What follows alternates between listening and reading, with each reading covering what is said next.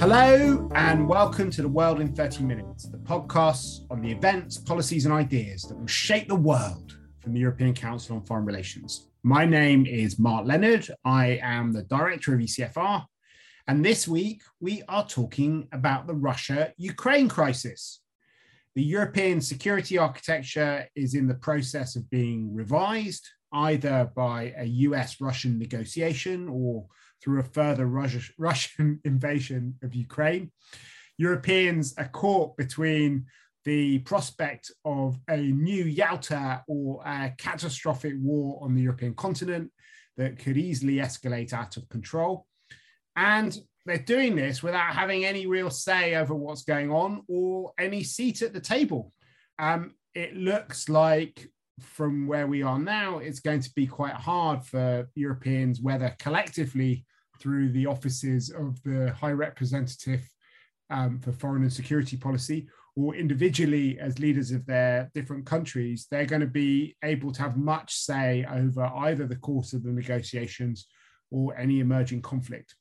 So, what we're going to do today is try and uh, look into how we got here and, above all, how we could change it.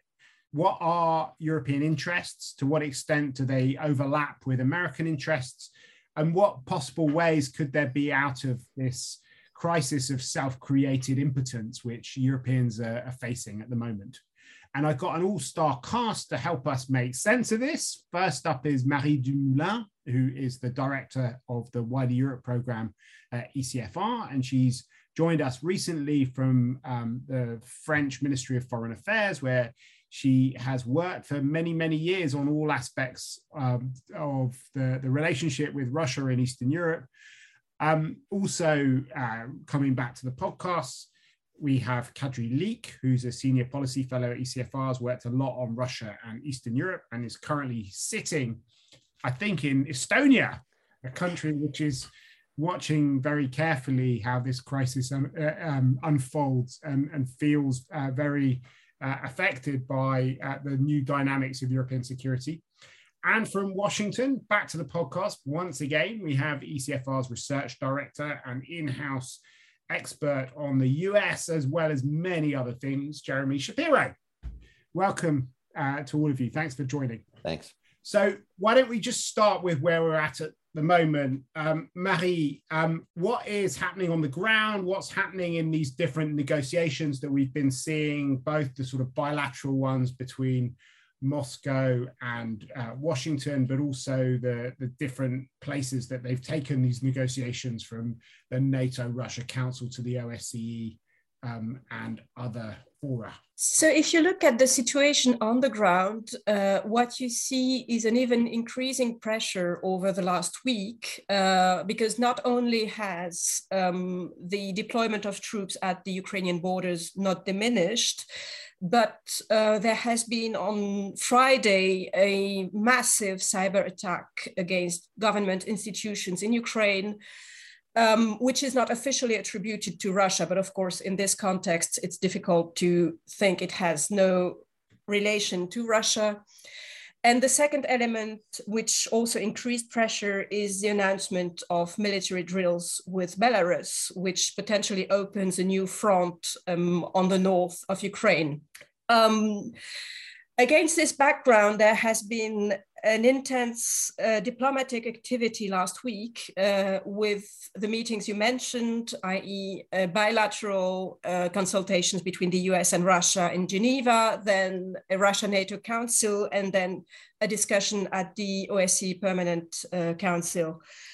Um, nothing really new has came out of these discussions so far. Um, it seems that each side has reaffirmed its negotiation positions, um, but all have committed to further dialogue, which is maybe a good sign. Um, now, the discussions will be going on in the next few days, um, and if no real substance comes in, um, I don't know how long um, the Russians will keep uh, this openness for discussion. Great, thanks, Marie. Um, so obviously, um, the uh, fear in many places is that Russia is just trying to find a pretext for uh, an invasion. That's definitely the fear that we've been hearing from from Washington. Jeremy, how do the people you've been talking to in the Biden administration, in the policy community, see where we're at at the moment? Yeah, it's about DEFCON two, I would say. Um, they are uh, they. I think you're you're you've characterized it correctly. By and large, people here, especially in the government, seem to believe that the Russians have made the decision to to do this in some way, shape, or form, uh, and that the effort that they're involved in right now is a sort of dissuasive effort rather than a deterrent effort. Um, and that and they've embarked on sort of two tracks for that. One is um, sort of demonstrating what the punishments will be, which is a sort of combination of uh, pretty tough economic sanctions, um, uh, arming of the Ukrainians, and a general effort to make it seem to make Ukraine Ukraine seem undigestible. This is the so-called porcupine strategy. I don't know if you've ever tried to eat a, porc- a porcupine, but apparently that's hard. So um, that, in a set, is basically about turning um, Ukraine into Afghanistan um, in the same way that Afghanistan proved undigestible for the Soviet Union. They they they want to threaten Russians that Ukraine will. will yeah, I think I think that that's the approach. Uh, but then on the other side of the equation, there is a, they're they're trying to put together a package of things which might be positive incentives um, for the Russians. Um, and they've put together a bunch of arms control initiatives, which they think will be attractive to them, and uh, various limitations on military exercises, which they've been interested in.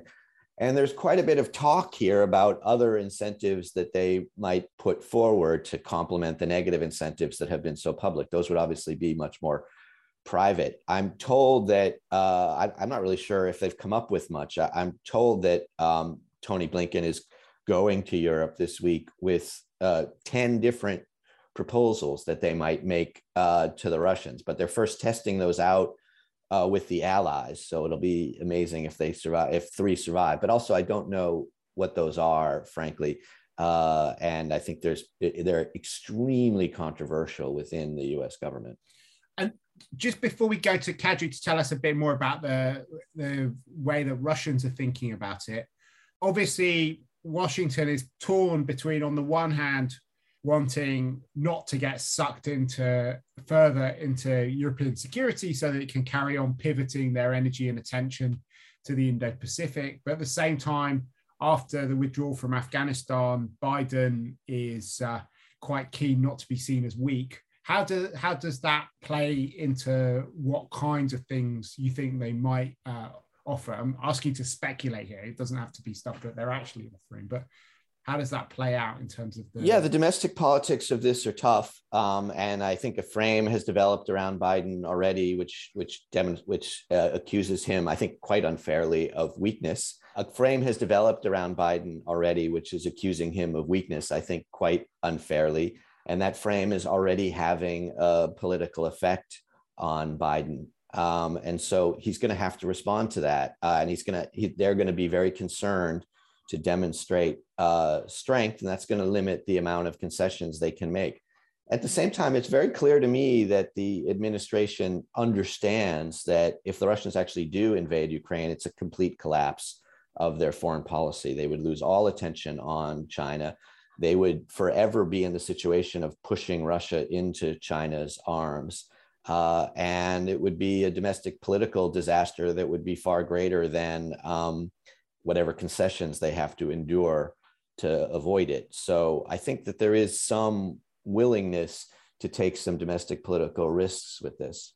And does that willingness mean that Americans are not going to be super interested in in listening to what Europeans say in the many meetings which they're having with Europeans um, over the, the days ahead? Honestly, I think that that's only one reason why they're not very interested in what the Europeans have to say. Um, and the, but I think the primary reason that they're not interested is that the Europeans don't really bring much positive or negative to the table. I, you know, I remember one U.S. official would always say to me every time I said, "Well, the Europeans won't like that." They say, "Well, what will they do differently?" You know. Uh, and I think if you if you're an American official and you're struggling with all of these competing interests and all of the all of the pressures that you have uh, what you sort of start to understand is that no matter what you do the europeans are going to give you just as much as they were always going to give you so is is what is what the americans do going to change the german or the polish or the french position. Doesn't seem like it. Uh, so um, I think they're not really paying a lot of attention. The obviously they have a, a line which is important in U.S. domestic politics that they are not going to do anything without the Europeans. They're not going to talk about Ukraine without Ukraine. They're not going to talk about Europe without Europe. Um, and so they're they're honoring that I think with a huge number of consultations. But I don't think at the moment it's weighing very heavily on their decision process. Okay, so let's um let's look at uh, Russia now, um, Kadri. Obviously, um, everyone's trying to work out what Putin is uh, is trying to do.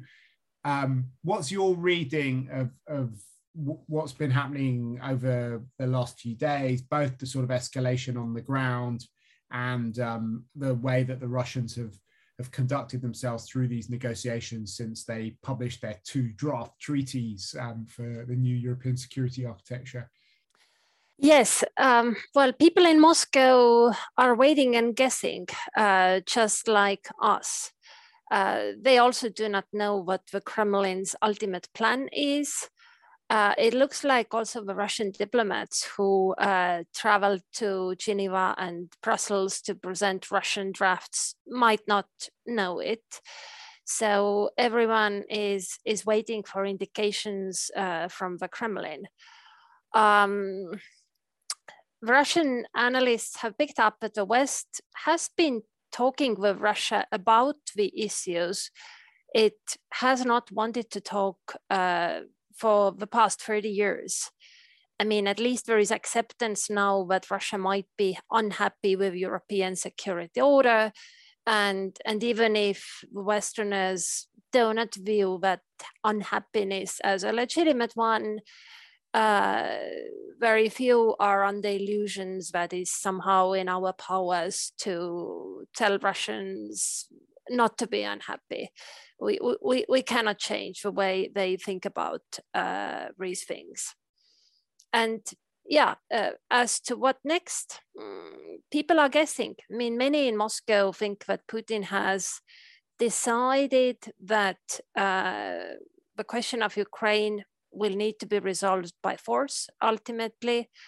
Um, that said, not many believe in the sort of Second World War style land war being launched. And that is for what the troops seem to be assembled at, at the border.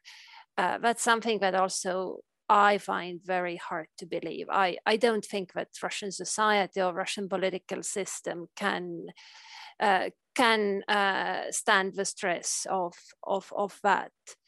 I'm also not sure that the whole negotiation process is just a cover uh, to get a pretext to go to war. I think for that, they are investing far too much energy in it.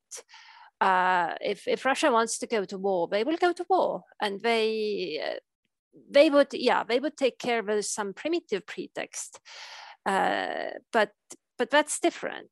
So um, I think there are still hopes that this negotiation process could achieve something but Russia wants. And also, one thing, um, reflecting on what Jeremy said, um, it might make sense to tell our American listeners that I don't think Russians consider Biden weak.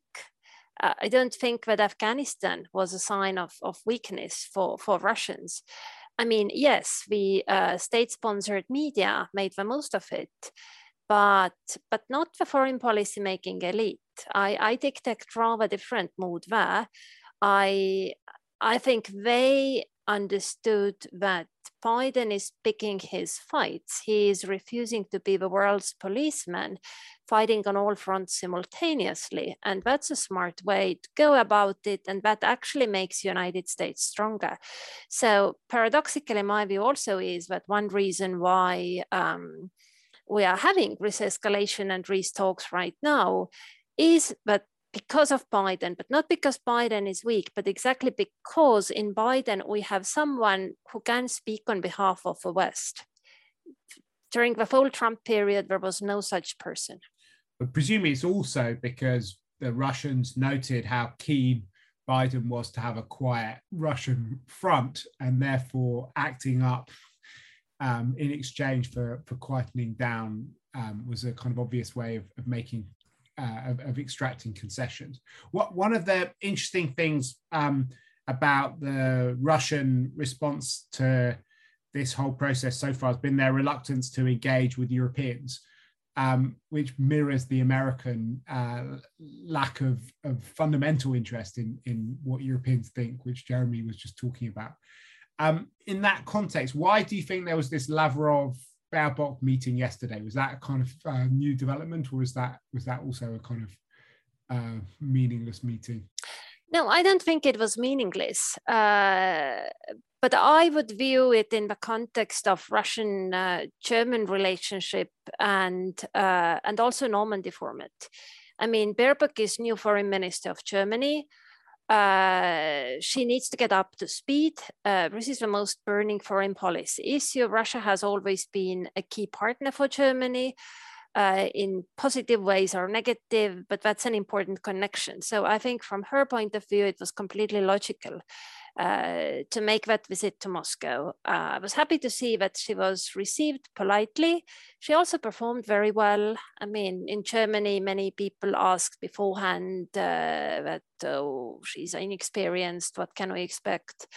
Uh, I watched the press conference. She was very, very self confident. She made all the right points, both positive and negative. And the one thing she achieved, um, if that was an achievement, Moscow seemed to indicate that they would be willing to continue with Normandy format and they would be happy to see also American envoy working on parallel track the way it has been before. Uh, so, so let's see uh, what that will eventually amount to, whether that proves to be significant or not, just a small piece of much bigger puzzle uh, either way. Uh, but overall, I think it was a good visit, but of course it didn't bring Europe back as a significant player on these issues. Okay, well, that's our, our kind of main topic now. Like, if Europeans want even to be a player, let alone a significant one, what do they need to do? Maybe we could sort of start by talking a bit about about European interests and the extent to which they overlap with other players, because it seems, you know, at a very kind of headline level, um, the West is quite united. None of us want there to be a war in Europe. We don't want uh, the return of, of, of, a Russian sphere of influence. We want to protect the sovereignty of, of countries to choose whichever security alliances um, they're part of. But at the same time, I think there are kind of differences. Some of the the, the ones are obviously related to geography. If there is a, a war, the refugees are not going to be showing up in in uh, in the US. Uh, it's not American gas which is going to be cut off um, if there is a kind of set of sanctions which which escalate. But also um, the whole idea of war on the European continent is obviously more of an existential threat to the European Union and the whole idea of Europe as a peace project than it is to, to, to, to the US.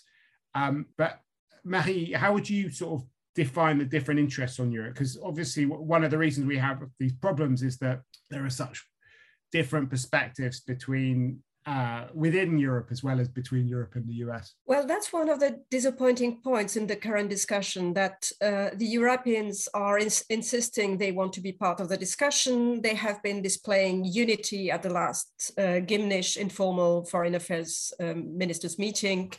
Um, but this unity is just about we want to be part of the discussion, and there doesn't seem to be any common understanding of what European interests are in the discussion, nor does there seem to be a real discussion about it. Um, there is an ongoing discussion about sanctions um, and about the need to have a strong package to deter Russia uh, from invading Ukraine. Um, but there is not much of a discussion about what the EU should look for in these discussions or what the EU should um, try to avoid. Um, now, it's clear that the Europeans want to avoid a war. It's clear that they wouldn't like a Russian US deal uh, that would be de detrimental to their security. Um, but I don't see so far a real discussion about um, what is it that uh, makes European security interests. Um, and, and, this is precisely what you were mentioning. I mean, um, gas supplies, uh, refugees. Um, even if if if we come to a situation where the U.S. tries to turn Ukraine in a new Afghanistan, then uh, there will be issues with arms dissemination, etc., which will be detrimental to European security. And this discussion is um, so far not going on. Jeremy, to what extent do you think that there there are kind of overlaps and differences between the both between Americans and Europeans, but also within Europe about what we could do? Yeah, I, I think that there is um, obviously in the ways that you characterized a big difference in the in the in the U.S. and European interests on the issues in terms of refugees, in terms of energy, in terms of economic fallout, uh, in terms of the just overall the effects of a war or of a peace settlement. I think those are massive, but I I guess the what's always been interesting about the about the way and the reason that the U.S. is able, whether it wants to or not, to control Western policy toward Russia is that the US sits kind of in the middle of the European debate, um, that actually uh, the US sits between, let's say, you know, Poland and Italy on this issue. Um, and that's one of the reasons why um, the US is able to bring uh, all the countries along. Um, and it's one of the reasons why uh, the US approach um, is as unifying as it can be. And to me, this gets to, uh, for Europe, that the US is actually kind of necessary to create any unity within Europe on Russia questions, generally speaking. You can see that they, the, the countries are actually on both sides of the issue. The Italians and the Poles are sort of asking for US leadership because they know they can't agree with each other and they'll never come to anything. Um, and to me, this gets to the most fundamental problem that the Europeans have with formulating a Russia policy. Obviously, if they if they had one, they have leverage that they could use uh, that is beyond even what the Americans can bring to bear. Um, but uh, they there is this view in Europe, but it's, it's almost central to European political culture, which I sort of noticed as an American. I would point out, by the way, that this is even present within ECFR, is that um, is that unity comes through building consensus from the bottom up, and so what they need to do at these meetings is get everyone to agree on what Russia policy is, and they never will. The American perspective is that unity comes, or, or at least consensus comes from leadership, and that somebody needs to, to, to seize the reins and to force everybody to accept their leadership. Uh, Americans have managed to do that over time almost automatically. No one in Europe is standing up to take that role. The Germans are, are, you know, the French are sort of standing up, but don't seem to be managing it. The Germans seem to me to be the only candidate that could really do that. But frankly, they didn't do it under Merkel. And, and as far as I can tell so far, the new chancellor isn't even trying. But they did do it to an extent of pushing through the sanctions regime after the annexation of Crimea and setting up the Normandy format with the.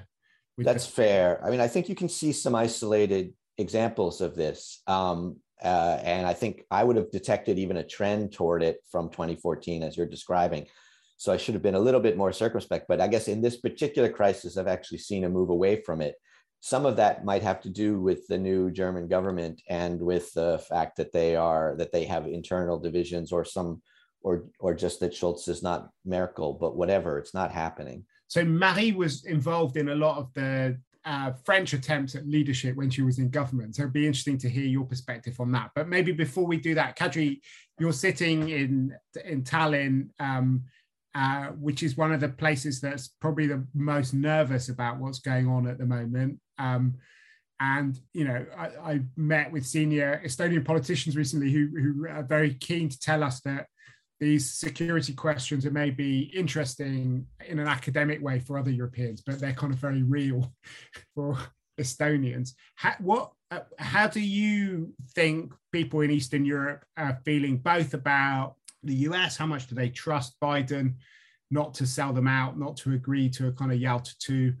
Um, what, how, how do they see the prospects of, of, of getting the Germans or the French or other players to, to help them? How worried are they about the fact that um, that uh, Europeans are not at the table, or is that something which is which is comforting because they're because they think that if there was a European at the table, it might be Macron or someone like that who is very keen to do a deal with the Russians. Yeah, well, Estonians are used to not being at, at the table, or uh, I can I can detect some Schadenfreude directed at Berlin and Paris, but you know, now now now you experience what we have experienced for a long time. Uh, our fate discussed without us. Uh, but now, in um, in all seriousness, people people are worried because uh, Russia really is existential danger to, to all of the Baltic states. There is no question about that. There is some debate as to uh, you know, whether after occupying Ukraine, Russia will move on to the Baltic states, or or is there some paradigmatic difference in how Russia views the Baltics and and Russia? Myself, I'm in the latter camp, but I'm not sure uh, that camp prevails in in the local debate. Um, people are uh, appealing uh, to the US. Uh, they uh, they are trying their best to influence decision making there. Hopes are high that Congress will never ratify any, you know, sort of sellout of, of core principles. Um, yeah, so overall it is it is anxious. I think people are also looking for ways to boost uh, security of, Baltic states uh, by asking for additional troops to be placed here. Uh, and of course, Russia's requirements that the Baltics be demilitarized. Um, mm, these don't go down very well at all. Okay. We've only got about five minutes left, so maybe we can get really practical in the last five minutes and, and just talk to all three of you about you know starting from where we are. Obviously it's like the old irish joke about getting to tipperary. We wouldn't want to start here. But starting from where we are now what practical things do you think europeans could or should do over the next uh, few days and weeks if we want to to have some sort of say over what happens. Marie, do you want to go first? Yes. What, well, basically, I think there are two aspects to the question. There is the sanctions debate, which is uh, ongoing, and which uh, on which the EU needs to agree on an ambitious package. And there is a second part of the discussion, which, as I said, is not uh, going on so far, um, in which the EU should define core interests in terms of its own security, um, arms control um, options, um, NATO Russia uh, mechanisms, um, all kind of things that could help improve um, EU security uh, and on which you definitely need to have uh, consensus among the EU, which is not happening so far. Okay, Jeremy. Yeah, well, I think that Marie hit on the two most important, uh, which are, you know, the idea that they should have a sort of independent sanctions approach, and I would add that they should be saying to the Americans, um, look, this is going to cost us a lot more than it's going to cost you. So um, please contribute. And that uh, and that could, um, I think that could change the U.S. debate a little bit. Um, and the and then the they should be developing their own proposals, uh, which Marie just covered about about what the European Security Order should look like. I would add a, a couple of other things, although I do think those are the two most important. So uh, uh, I can just reemphasize that, which is I think they should be preparing for uh, refugee flows in a very um, concerted and public way, both to demonstrate to the Russians that they're uh, ready for it and to demonstrate to the Americans that they're taking the situation seriously. Um, you know, this will be a strange refugee crisis, I suppose, because it will be. Uh, it would be Ukrainians, and um, uh, you know something like two million Ukrainians were welcomed in Poland uh, after 2014. Um, so uh, demographically, these countries might like it. I think the Russians might notice that and intersperse quite a few Syrians in a sort of combination uh, with uh, of the Belarus crisis, Syrians and Afghans, um, which could complicate it. I think the Euro- Europeans would be well uh, advised to be prepared for that and to show publicly that they're prepared for it. Um, I think that they they should also be taking movement on the energy market to demonstrate something similar which should be thinking about ways in which they could demonstrate resilience. Re talking, uh, I know it's very difficult for the Germans, but talking more about nuclear power, thinking about with the Americans what they can do to secure some um, gas shipments. That that's going to be very tight in the market. Um, but there are other possible sources of gas that um, that the Europeans can tap into that will be more expensive, but that they should be willing to do. Uh, I think that those those are the sort of four moves I see which they should be taken quite publicly. Okay, what about you, Kadri? Maybe when you answer it, you might want to reflect a bit on, on what kind of ideas Europeans might put forward on the European security architecture to, to the extent that that is possible. Yeah, That's a key question, really, because I um, I think one reason why Europeans are so divided behind uh, yeah the United headlines is that we don't really have leverage, especially on the question of, of European order. I mean, we all subscribe to uh, Paris Charter-based European order, but we want America to uphold it for us. And uh, there is hardly any thinking being done about, you know, how to do that ourselves uh, if if America gets gets different views. Some of that might have been happening in, in during Trump presidency when we saw that we cannot necessarily rely on on the guy in in, in Washington. Mm, it's people are not prepared for the same exercise now that that Biden takes a different strategic outlook. Uh, so I think the Europeans really we should we should conduct a proper review of our leverage uh, as well as our resilience and and then see what what we can do with that. And of course the elephant in the room is is the european security order because you know paris charter based order i i fear it could work well in the continent where overall conditions were relatively benign and now that that is not the case how to be with it? How to how to enforce it? That's that's a really big question. And and actually something that you can tackle only cautiously. I think it's definitely something that we're going to have to tackle again on the world in 30 minutes. It's a, a really uh, big and meaty set of issues, and I suspect is not going to go away. Um, in the, the weeks that come. But I think that's all we got time for today. Thanks a lot for a wonderful discussion. We got one thing left to do on this podcast, which is our bookshelf segment. Marie, what's on your bookshelf at the moment? Um, it actually has uh, little to do with the discussion we had. Um, it's a book by a French former diplomat and now a, a special advisor to Institut Montaigne, uh, Michel Duclos. Um, and the book is La France dans le bouleversement du monde, um, French in the New World Disorder.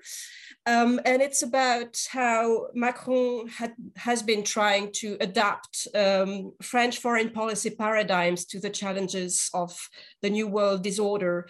And the book is also a way to launch a debate about foreign policy in advance of um, the presidential elections um, in a few weeks from now in France. Great. What about you, Jeremy? I've been trying through my bookshelf segments to to encourage people to read more novels, but I don't think I, I feel like I'm not having a lot of success. But I'm going to keep doing it.